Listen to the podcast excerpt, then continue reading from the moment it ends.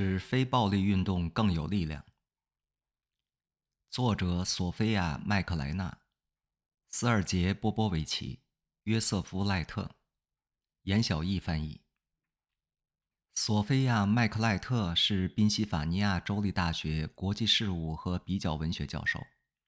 斯尔杰·波波维奇是非暴力运动和战略应用中心的创始人，也是科罗拉多学院和弗吉尼亚大学的讲师。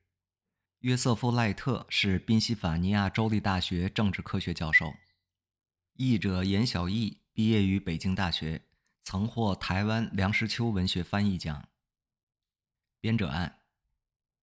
过去几十年中，民众非暴力运动已经成为通向民主的最可靠路径。然而，并非所有非暴力运动都取得了成功。如何使非暴力运动变得更加锐利有效？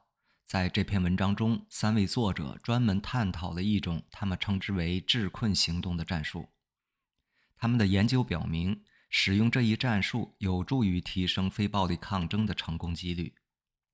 该文二零二三年一月首发于美国《民主期刊》。一九八二年，波兰团结工会运动期间，波兰东部小镇瑞尼克的居民决定带着电视机去散步，以此抗议政府的媒体宣传。活动人士旨在表达他们对共产国家一手遮天、控制所有媒体的不满，但是他们认为鼓励个人进行私下抵制是毫无意义的。毕竟，如果你坐在家中客厅里不看新闻，谁会知道呢？但如果能找到一种方法使这种抵制公开可见呢？如果把对政府宣传和举国信息控制的不满明白无误地公之于众呢？最终，活动人士决定在重要的晚间新闻播出时间，将他们的电视机带到街上，用手推车溜，就像是推婴儿车一样。不久之后，这个时段走在镇上的人们都能看到街坊邻居推着电视机，一边遛弯儿一边有说有笑，利用以前花在收看官方新闻上的三十分钟来互相问候、闲聊，并一起分享站出来反抗政权的那份刺激。遛电视机的做法不仅富有创意，而且具有感染力，这是一个很棒的梗。很快，这种做法就传遍了波兰的大街小巷。波共政府感到莫名惊诧，权衡再三，却无法逮捕任何人，因为并没有法律禁止波兰公民将电视机推到街上。政权能做的就是将晚上十点的宵禁提前到了晚上七点，从而迫使每个人都待在家里，并通过这一举动显示出他无力控制批评。这下波兰公众更忍无可忍了。推车抗议活动使政府感到非常棘手。对抗议者置之不理吧，只会使他们更加胆大妄为，显得政府软弱无能，并加剧抵抗；镇压抗议者吧，仅仅因为推着电视机溜街这种无伤大雅的事情就出手，这会让当局显得过于强硬和压制。通过下令提前宵禁来遏制抗议活动，这种笨拙的做法使政权丧失了公信力，扩大了批评政府的波兰公民基础。并使当局显得荒谬可笑，他们再也不能自称是从人民的最大利益出发了。这种叙事一旦被打破，他们对权力的控制就变得很脆弱，而最终政权垮台了。这一特定类型的非暴力战术即是所谓治困行动，他旨在为打击的对象创造一个进退两难的困境，迫使对手陷入双输情境。无论怎样应对，都将遭受骂名，最终威信扫地。精心选择的治困行动会利用人们广泛的共识，利用不可预测和幽默感来颠覆官方叙事，并引来广泛的公民支持。然而，除了能当成不错的谈资讲讲之外，这种战术是否行之有效？它是否有可测的结果？我们的研究表明，治困行动可以使非暴力运动的成功率提高百分之十一至百分之十四。与暴力运动相比，非暴力运动的成功率已近乎两倍高，非暴力成功的几率为百分之五十，暴力运动成功率仅为百分之二十九。而我们的研究结果表明，治困行动可以进一步增加非暴力运动的成功率，使其几率接近三分之二。研究表明，在过去的三十年里，非暴力性社会抗议一直是通向民主最可靠的途径。尽管最近出现了民主的倒退，但持续的非暴力运动仍是一条行之有效的民主存续之路，尤其是在新的民主国家。当然，非暴力动员运动也可能失败。自1905年以来，他们的完全成功率为百分之四十七，占三百二十个案例中的一百五十个。在1974年以来，更晚近的所有案例中。即从葡萄牙的康乃馨革命开始的第三波民主化浪潮以来，失败率为百分之五十三，占二百五十八个案例中的一百三十七个。在二零一零年后，公民抗争活动达到了一个新的普及水平，但其有效性开始下降。我们知道，非暴力群众运动比暴力运动要有效得多，但为什么有时非暴力运动会失败呢？这是否跟他们的战术有关系？非暴力本身是一种广泛的战术，但仅仅说一场运动是非暴力的，并不足以说明它实际上是如何追求其目标的。当然，除了避免使用暴力，例如同为非暴力运动，但着重于抗议的运动，与那些更具破坏性的直接行动，如罢工的运动之间存在巨大差异。有关特定非暴力战术有效性的研究相当有限。大部分研究集中在几个案例之间的比较上，或研究运动内部的战术变化。除了有人建议运动使用多种多样方法或许可以更加有效之外，对于特定类型的战术及其对运动成功所起的作用，相关研究寥寥无几。话虽如此，人们对评估创造性战术的影响越发有兴趣。通过借鉴一些个人轶事，诸如史蒂夫·克劳肖的。街头精神抗议与恶作剧的力量，或各类活动家培训指南，如安德鲁·博伊德和戴夫·奥斯瓦尔德·米切尔的《美丽的麻烦：革命工具包》，或由应用非暴力行动与战略中心出版的《有效非暴力斗争指南》，史蒂文·邓肯姆和希拉斯·哈雷拜提供了有关创意活动与传统活动形式有效性的对比数据。他们发现。在几乎所有量化指标上，兴趣观察、请愿签名的收集数量、传单分发的速度和规模、对活动人士的反应等方面，创意活动在实现意愿目标方面都胜过传统方法。我们的研究旨在为这些贡献添砖加瓦，对治困行动的功效进行介绍、概念化并加以量化分析。然后，我们使用非暴力运动中治困行动的全球数据。评估这一战术对运动成败的影响。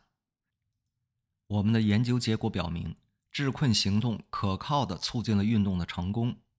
那么，是什么使得这一战术如此有效呢？治困的力量。在对印度进行殖民占领期间，英国当局垄断控制着日常必需品食盐，开征盐税并控制食盐的生产和分配。着眼点是食盐的出口价值。独立运动本可以对这种状况奋起抗议，但却选择了更具创意的做法。在甘地的领导下，独立运动人士们奔赴海岸，蒸发海水自制盐巴。抗税和不服从运动很快在印度蔓延，并影响了盐业以外的许多事物。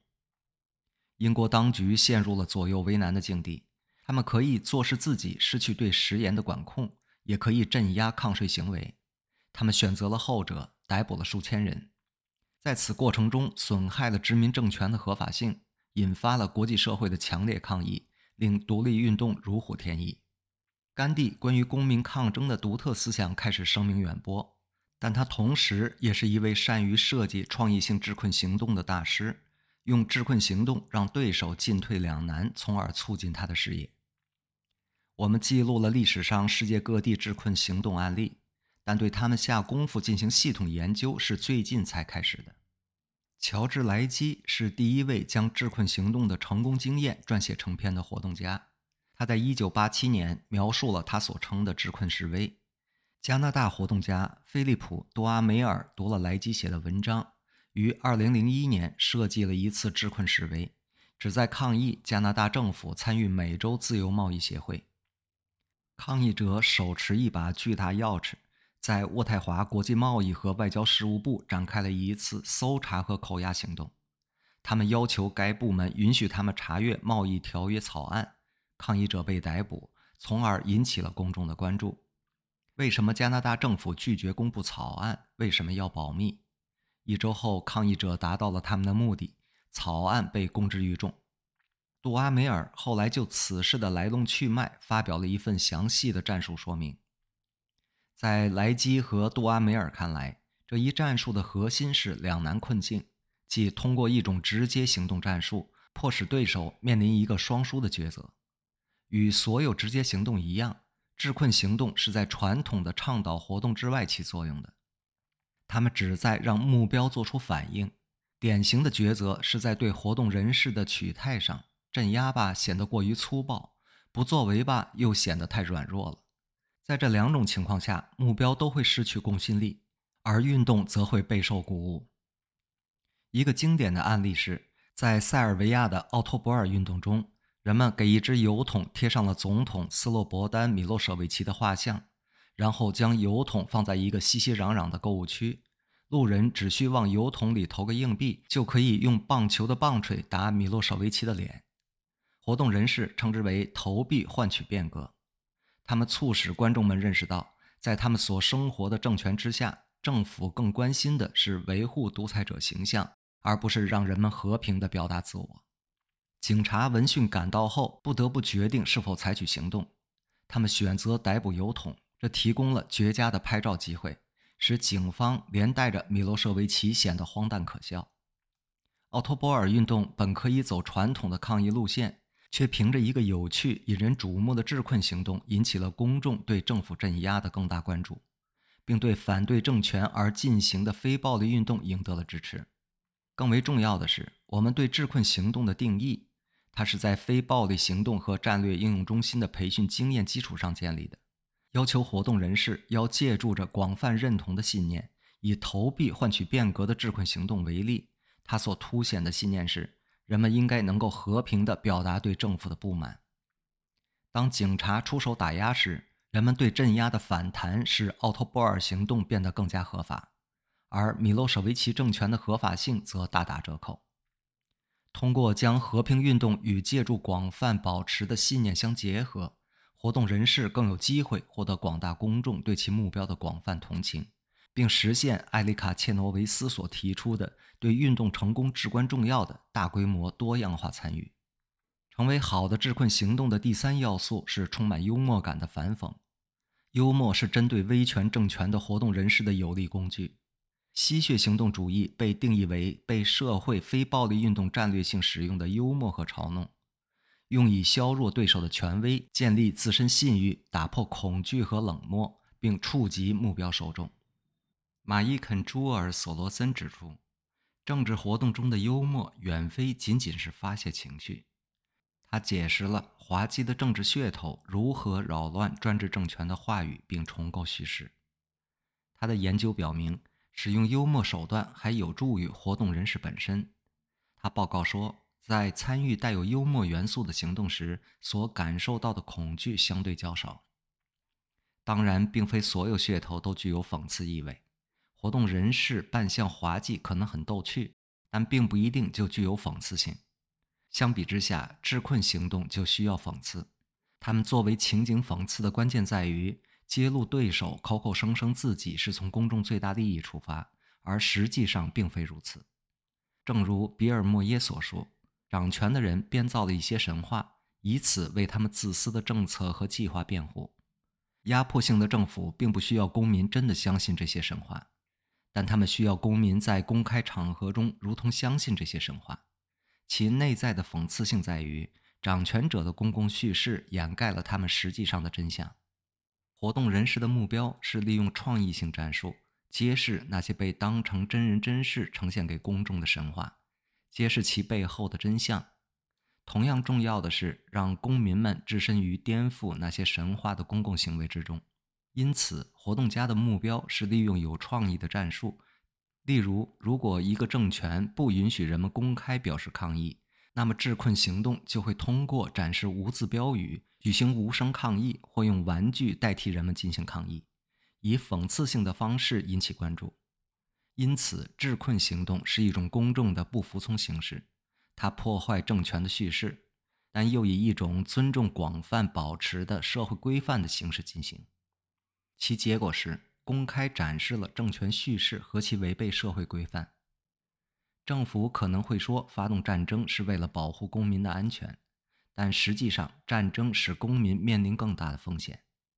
抗议者可以选择传统的示威方式走上街头，也可以创造性的试试具有讽刺意味的制困行动，将反战信息写在钞票上，穿着骷髅装在墓地抗议，或者举着白纸静默的控诉。对一群进行和平行动的创意活动人士实施逮捕，将损害政权的声誉。这个结果非常重要，因为影响运动成败的一个主要因素是公众对活动人士的看法。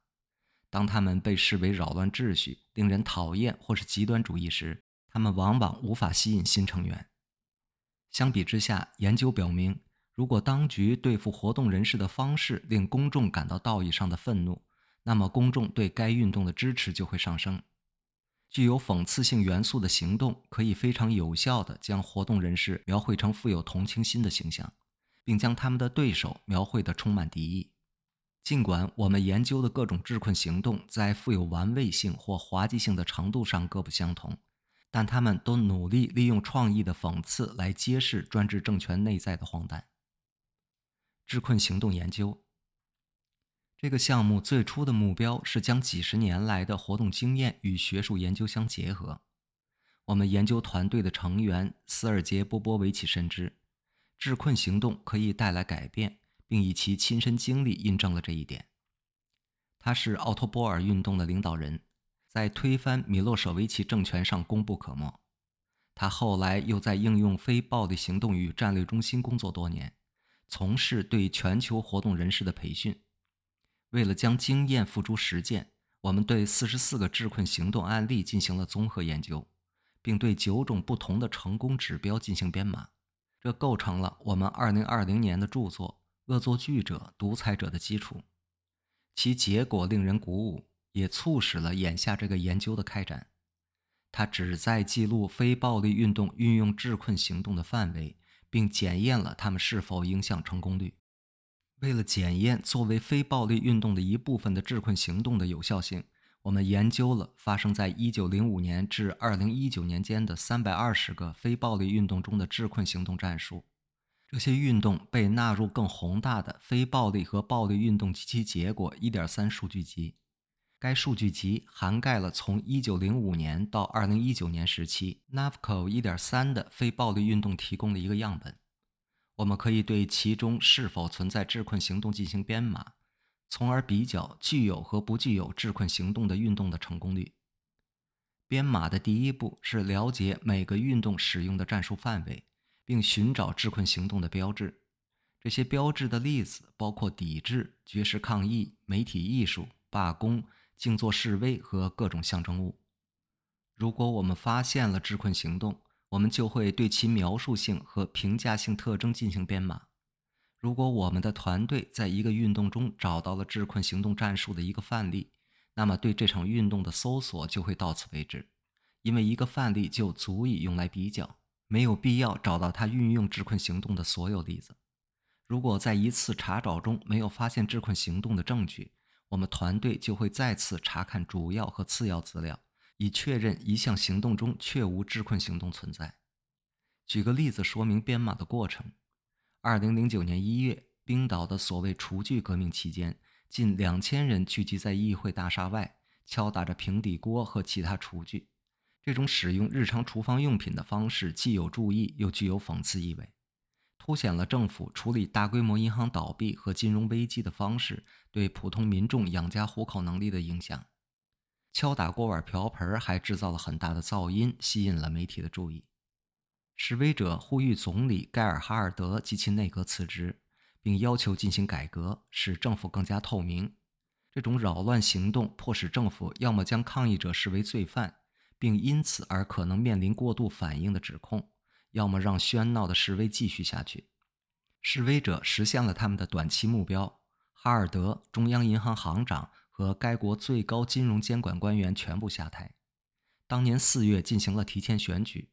为了对这个案例进行编码，我们团队的两名成员独立查阅了五个不同的二手资料来源，包括报纸文摘、百科全书条目、同行评审的期刊文章以及现存的一个非暴力动员数据库。冰岛的除剧革命只是一个例子。总体而言，我们的数据表明，仅有约三分之一的非暴力运动中存在智困行动，但其发生率在不同时间相当稳定。这表明智困行动的存在并不是新现象。智困行动也发生在非暴力运动之外。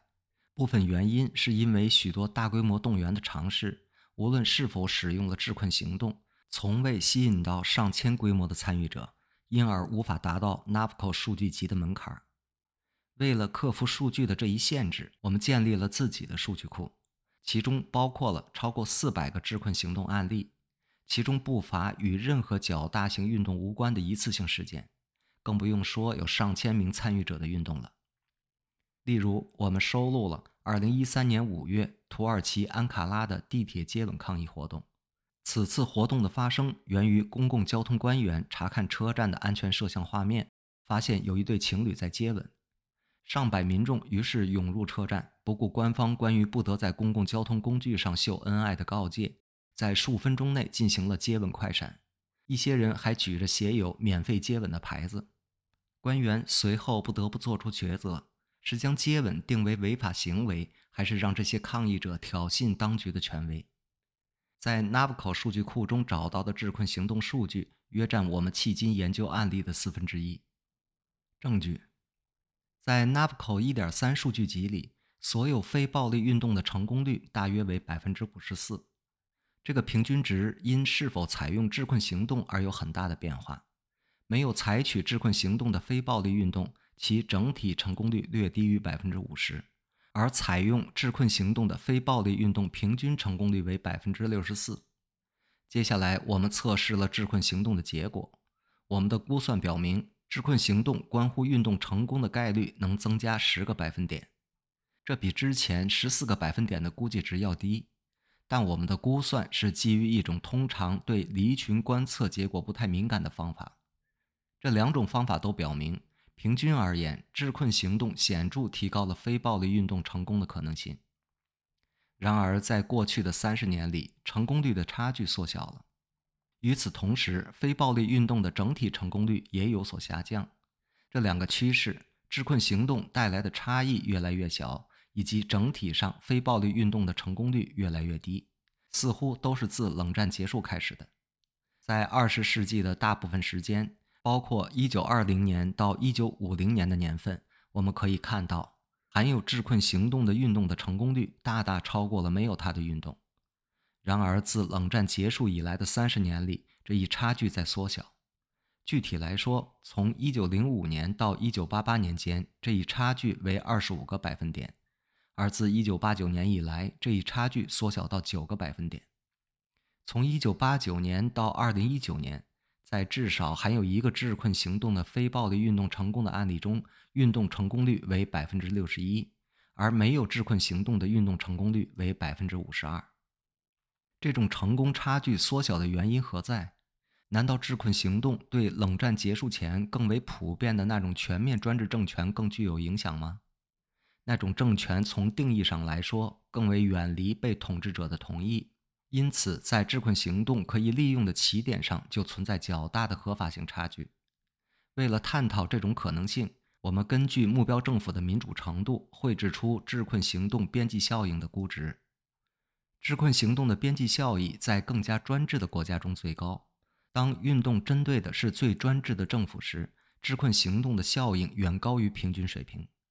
相比之下，在民主程度最高的政府中，智困行动的效应仅有专制政权的一半左右。简而言之，当非暴力运动针对的是更专制的政府时，与在更民主的环境中采用智困行动相比，智困行动提高运动成功率的可能性几乎是后者的两倍。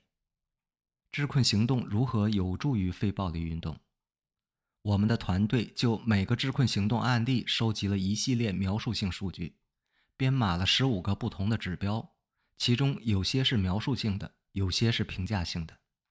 我们的评估结果表明，智困行动有四个具体要素左右着非暴力运动的成功：促成群体的形成。贬低对手的合法性，减少恐惧以及引起媒体的同情报道。群体的形成，波波维奇认为，一场成功的运动能够利用他所称的炫酷因素，在智困行动如何塑造公众对运动的看法，如何鼓舞直接参与者的士气方面，他的经验得到了这些相关研究的支持。例如，这些行动可以将活动人士呈现为无威胁性。有关幽默和行动主义的研究进一步表明，采取诙谐幽默的方式可以降低观众对活动人士信息的抵触情绪，并可以诱导观众思考他们可能一直回避的问题。更重要的是，在行动中运用游戏可以有助于打破社会障碍，在社会不同成员之间创建新的联盟。智困行动不仅影响公众的看法，也会影响活动人士自身。使用讽刺幽默的方式开展智困行动，会给参与者带来积极的感受。与其他非暴力战术相比，智困行动更有助于群组的形成和保持活跃。智困行动往往会引发对手的短期负面反应，但这很容易解释为战术上的成功，会让活动人士士气大振。几乎每次非暴力运动进行智困行动，都会导致运动参与者人数的增加。在智困行动之后，有百分之八十二的情况下，运动的动员会继续进行；而在百分之九十三的情况下，智困行动会增加公众对非暴力运动的同情。合法性，智困行动不仅要造成对手真正的两难困境，而且还必须触发人们广泛持有的信念。让对手以违反规范的方式对智困行动做出回应，这是关键所在。对手无论怎么回应都是输定了的，因为智困行动决定要想不违反广泛认同的规范，唯一替代方案就是无所作为，而不作为又被视为示弱，因此是一种损失。然而，困境创造了这样一种情况，即目标在公众眼中可能失去合法性。旁观者对于针对目标的活动可能产生的价值如何评估，也可能发生改变。例如，如果对手的首选是避免公开回应困境，那么公民们可能会察觉到他们的软弱，并因此而进一步抗争。如果参与智困行动的人数不断增加，活动人士的合法性就会得到提升，而他们对手的合法性则会下降。在实践中，这意味着发起智困行动的最佳方式之一就是针对对手的荒谬、过分、不合理或压制性的规定。如果禁止抗议，活动人士可以举起空白标语牌，而逮捕举空白标语牌的人将会使对手丧失合法性，因为公众会对对手制定的法规失去尊重。一次得当的制困行动可以将政权的叙事从合法变为非法，从公正变为不公正。从具有代表性变为专制等等，政权置之不理的情况很少见。我们发现，百分之九十的情况下，治困行动会遭遇激进或暴力的回应，或者至少可以说是反应过度的回应。例如，二零一一年七月，马拉维民众举行大规模游行抗议政府，他们挥舞着该国独立之初使用的国旗。政府最近改变了国旗的设计，并禁止展示旧国旗。他们穿着红色的服装，自称为“民主和平的红军”。防暴警察在几个城市进行了暴力镇压，但并没能平息抗议。抗议活动又持续了数天，并在八月和九月再次爆发。当局的严厉反应，正如我们之前提到波兰政府对推着电视溜街的过度反应一样，助长了活动人士的声势，削弱了政权的合法性。恐惧。这是将治困行动与运动成功联系起来的第三个因果机制，涉及恐惧心理学。埃及讽刺作家巴斯姆·尤素夫写道：“恐惧一直是压制性政权的最佳武器，但当你发笑的时候，你就不再害怕了。”他是开罗的一名心脏外科医生，因2011年初发表讽刺作品而成名。当时的阿拉伯之春推翻了侯赛因·穆巴拉克的独裁政权。他在自家洗衣房拍摄视频，上传到 YouTube。优素福在互联网上累积了数百万次点击量，然后通过一个类似乔恩斯图尔特的每日秀的电视节目引起了轰动。优素福的节目最终吸引了三千万埃及观众，他前所未有的公开嘲讽埃及政府，提供了以此为特色的突破性的喜剧。威权政权用恐惧来打压言论、扼杀抵抗、制造社会分歧。恐惧可以引发对风险的悲观看法，并增加规避风险的倾向，导致孤立感和冷漠情绪。这是降低参与抗议活动的两种机制。然而，正如尤素福亲身体会的那样，笑声可以对抗恐惧。例如，2013年3月，当时的埃及总统穆罕默德·穆尔西政府以尤素福涉嫌侮辱伊斯兰教和埃及国家逮捕了他。当尤素福出庭听证时，他戴着一个巨大的帽子。这个帽子是穆尔西在童年早些时候在巴基斯坦获颁荣誉学位时戴过的。尤素福没有被逮捕所吓倒，而是利用这个机会嘲笑穆尔西没有应对批评的能力。二零一三年七月，军方政变推翻了穆尔西之后，尤素福受到军政府的进一步镇压，他于是在二零一四年离开了埃及。然而，他的讽刺节目的影响力仍然延续。其他喜剧演员如沙迪·阿布扎伊德也推出了自己的政治讽刺节目。扎伊德还在2016年通过一次智困行动将讽刺作品带到了街头。他在穆巴拉克下台五周年之际，向开罗的警察们献上了充气避孕套做的气球。抗议活动的视频显示，活动人士和公众成员面对警察时开怀大笑。由于笑声是一种能够促进群体形成和诉诸集体行动的乐观情绪，因此可以成为一个有力的活动工具。治困行动可以减少活动人士和观察者的恐惧，利用笑声来对抗恐惧，可以吸引更多人加入运动，并缓解活动人士过劳的问题。或许更重要的是，治困行动又使对手做出荒谬或不合逻辑的反应，可以减少非参与者的恐惧。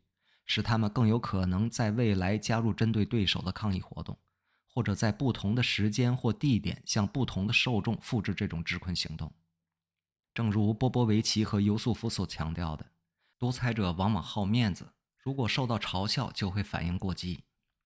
他们对幽默的过激反应暴露了他们膨胀的自我和脆弱的身份认同。二零一一年，在白俄罗斯，活动人士仅仅是在公开场所鼓了鼓掌。就成功的激怒了总统阿列克谢·卢卡申科的政权。当警察逮捕了其中一些人时，公众看到的是一个武装到牙齿的威权政府，运用各种强制手段，暴露了他对和平抗议的恐惧。我们的定性证据表明，大多数治困行动有助于减少运动参与者的恐惧或冷漠。通过减少恐惧和增加公众同情，治困行动几乎总是有助于重塑对手的形象。使其变得不那么可怕，或变得更具压制性。媒体。最后，一个精心设计的治困行动将会受到媒体的关注。关键问题在于这种关注是否是正面的。研究表明，一般来说，抗议活动往往得到媒体的负面报道，抗议者被描绘成冒犯的人。媒体报道的内容会因报道机构和国家的新闻自由程度而有所不同。在高度压制的国家，国际和国内的报道会有明显的差异。在理想情况下，媒体对治困行动的报道会介绍实施行动的团体，并记录对手的违反规范的行为。媒体报道可能会传达关于该团体的概要信息，比如其规模、组成以及与盟友或同情团体的联系等。公众认知的扩大可能会进而导致更多的公民改变对该团体及其目标合法性的评估方式。媒体报道对议题设置、叙事构建和铺垫效果非常关键。议题设置关注抗争所涉及的问题的突出性，叙事构建关涉公众对所涉问题的看法，而铺垫效果则关涉在提及某个主题时首先涌现在脑海中的内容。对于治困行动来说，媒体报道至关重要。如果没有足够的、恰当的报道，就无法重构叙事框架，就无法引发公众思维，从而影响人们对行动及其背后原因的看法。治困行动的嬉戏性质、讽刺手法的运用，以及对广泛持有的信念的呼应，都旨在吸引同情性报道，从而重塑公众对对手的看法。在这方面，我们的发现令人鼓舞。治困行动的宗旨在百分之八十四的情况下获得了正面的媒体报道。成功是什么模样？切诺维斯指出，即使非暴力的公民抗争运动失败了，他们仍比暴力运动更能带来长远的变革。事实上，与暴力运动相比，非暴力运动更有可能提前五年或更短的时间引发民主过渡。我们的研究表明，采取治困行动的非暴力运动在取得这些长远结果方面可能更加有效。二零一二年，苏丹的抗议者组织了“田轴星期五”活动，以此讽刺当时的总统奥巴马·巴希尔，因为巴希尔称那些希望他离职的人为“田轴者”，那些愚蠢的希望尝试不可能之事的人。当成群的田轴抗议者走上街头时，他们遭遇了橡皮子弹、催泪瓦斯、殴打和逮捕。这种激烈的镇压伴随着当局对互联网和媒体的封锁，以及总统的欲盖弥彰。他极力声称根本没有发生过真正的起义，他的政府合法性荡然无存。虽然他还在继续掌权，但可以说，田轴者为推动苏丹的民主运动做出了贡献。巴希尔最终在2019年被军事政变推翻。尽管在2021年发生了另一次政变，但该国计划在2023年举行选举并制定新宪法。在这个案例中，没有哪一方立即让步，但同样可以说，在公众心目中，寻求更好和更自由政府的事业获得了进展，而对专制者的荒谬自大的揭露则有助于这一事业。因此，即使被 Navco 数据集标识为失败的运动中，那些使用了治困行动的运动的重构叙事、增加活动人士吸引力以及减少活动人士自身的恐惧等关键指标上，仍然取得了巨大的成功。每一项积极的结果都有可能在未来有助于瓦解专制权力。一旦一个独裁者的形象被有效的治困行动毁掉，想要恢复元气是很难的。这些效果可以在我们追踪的各种治困行动案例中看到，其中针对俄罗斯普京政权的案例，揭示了治困行动的潜在积极影响。即使他们尚未导致政权更迭，在过去的十年里，一系列俄罗斯活动人士已经采用治困行动来挑战俄罗斯专制政权的合法性。二零一二年，俄罗斯巴尔瑙尔的活动人士绕过了严禁公开抗议禁令，设置了一组玩具。这些玩具举着小小的抗议标语，当局仿佛受到塞尔维亚米罗舍维奇油桶事件的启发，裁定玩具展览是一次未经授权的活动，然后拒绝了新的展览申请，声称玩具不能成为俄罗斯公民。这一情况引起了国际媒体的关注，让克林姆林宫显得荒谬可笑。在2021年，警方又因一次堆雪人抗议活动逮捕了一个人。自从入侵乌克兰以来，俄罗斯的创意活动人士采用了治困行动来抗议对任何提起战争的言论的严厉镇压。他们携带列夫·托尔斯泰的《战争与和平》进行无声的抗议行动，并制作了自我审查的海报，在出现“反对战争”一词的地方加上了星号。他们甚至在商品价格标签上加入了反战标语。同样的，在2022年底。中国的抗议者也违反公共集会禁令，举起了白纸，以此回应政府实施压制性的清零法律。这些抗议的努力导致政权决定放松限制。在伊朗伊斯兰共和国，抗议者们也在反政府抗议活动中采用了治困行动。妇女们跳舞、摘下头巾、公开剪发，以嘲弄道德警察的权威。他们的行动得到了公众的广泛支持。这些行为都让抗议者以嬉笑怒骂的方式揭露专制政权的荒谬之处，并将蛮横的政策重构为荒谬的行为。这些创意策略会迫使俄罗斯、中国和伊朗的政权终止他们的蛮横政策吗？可能不会。但要问这些方法能损害这些政权的权威和声望吗？我们的研究显示，还是有相当大的可能性让当局吃到苦果。本文由何阳朗读。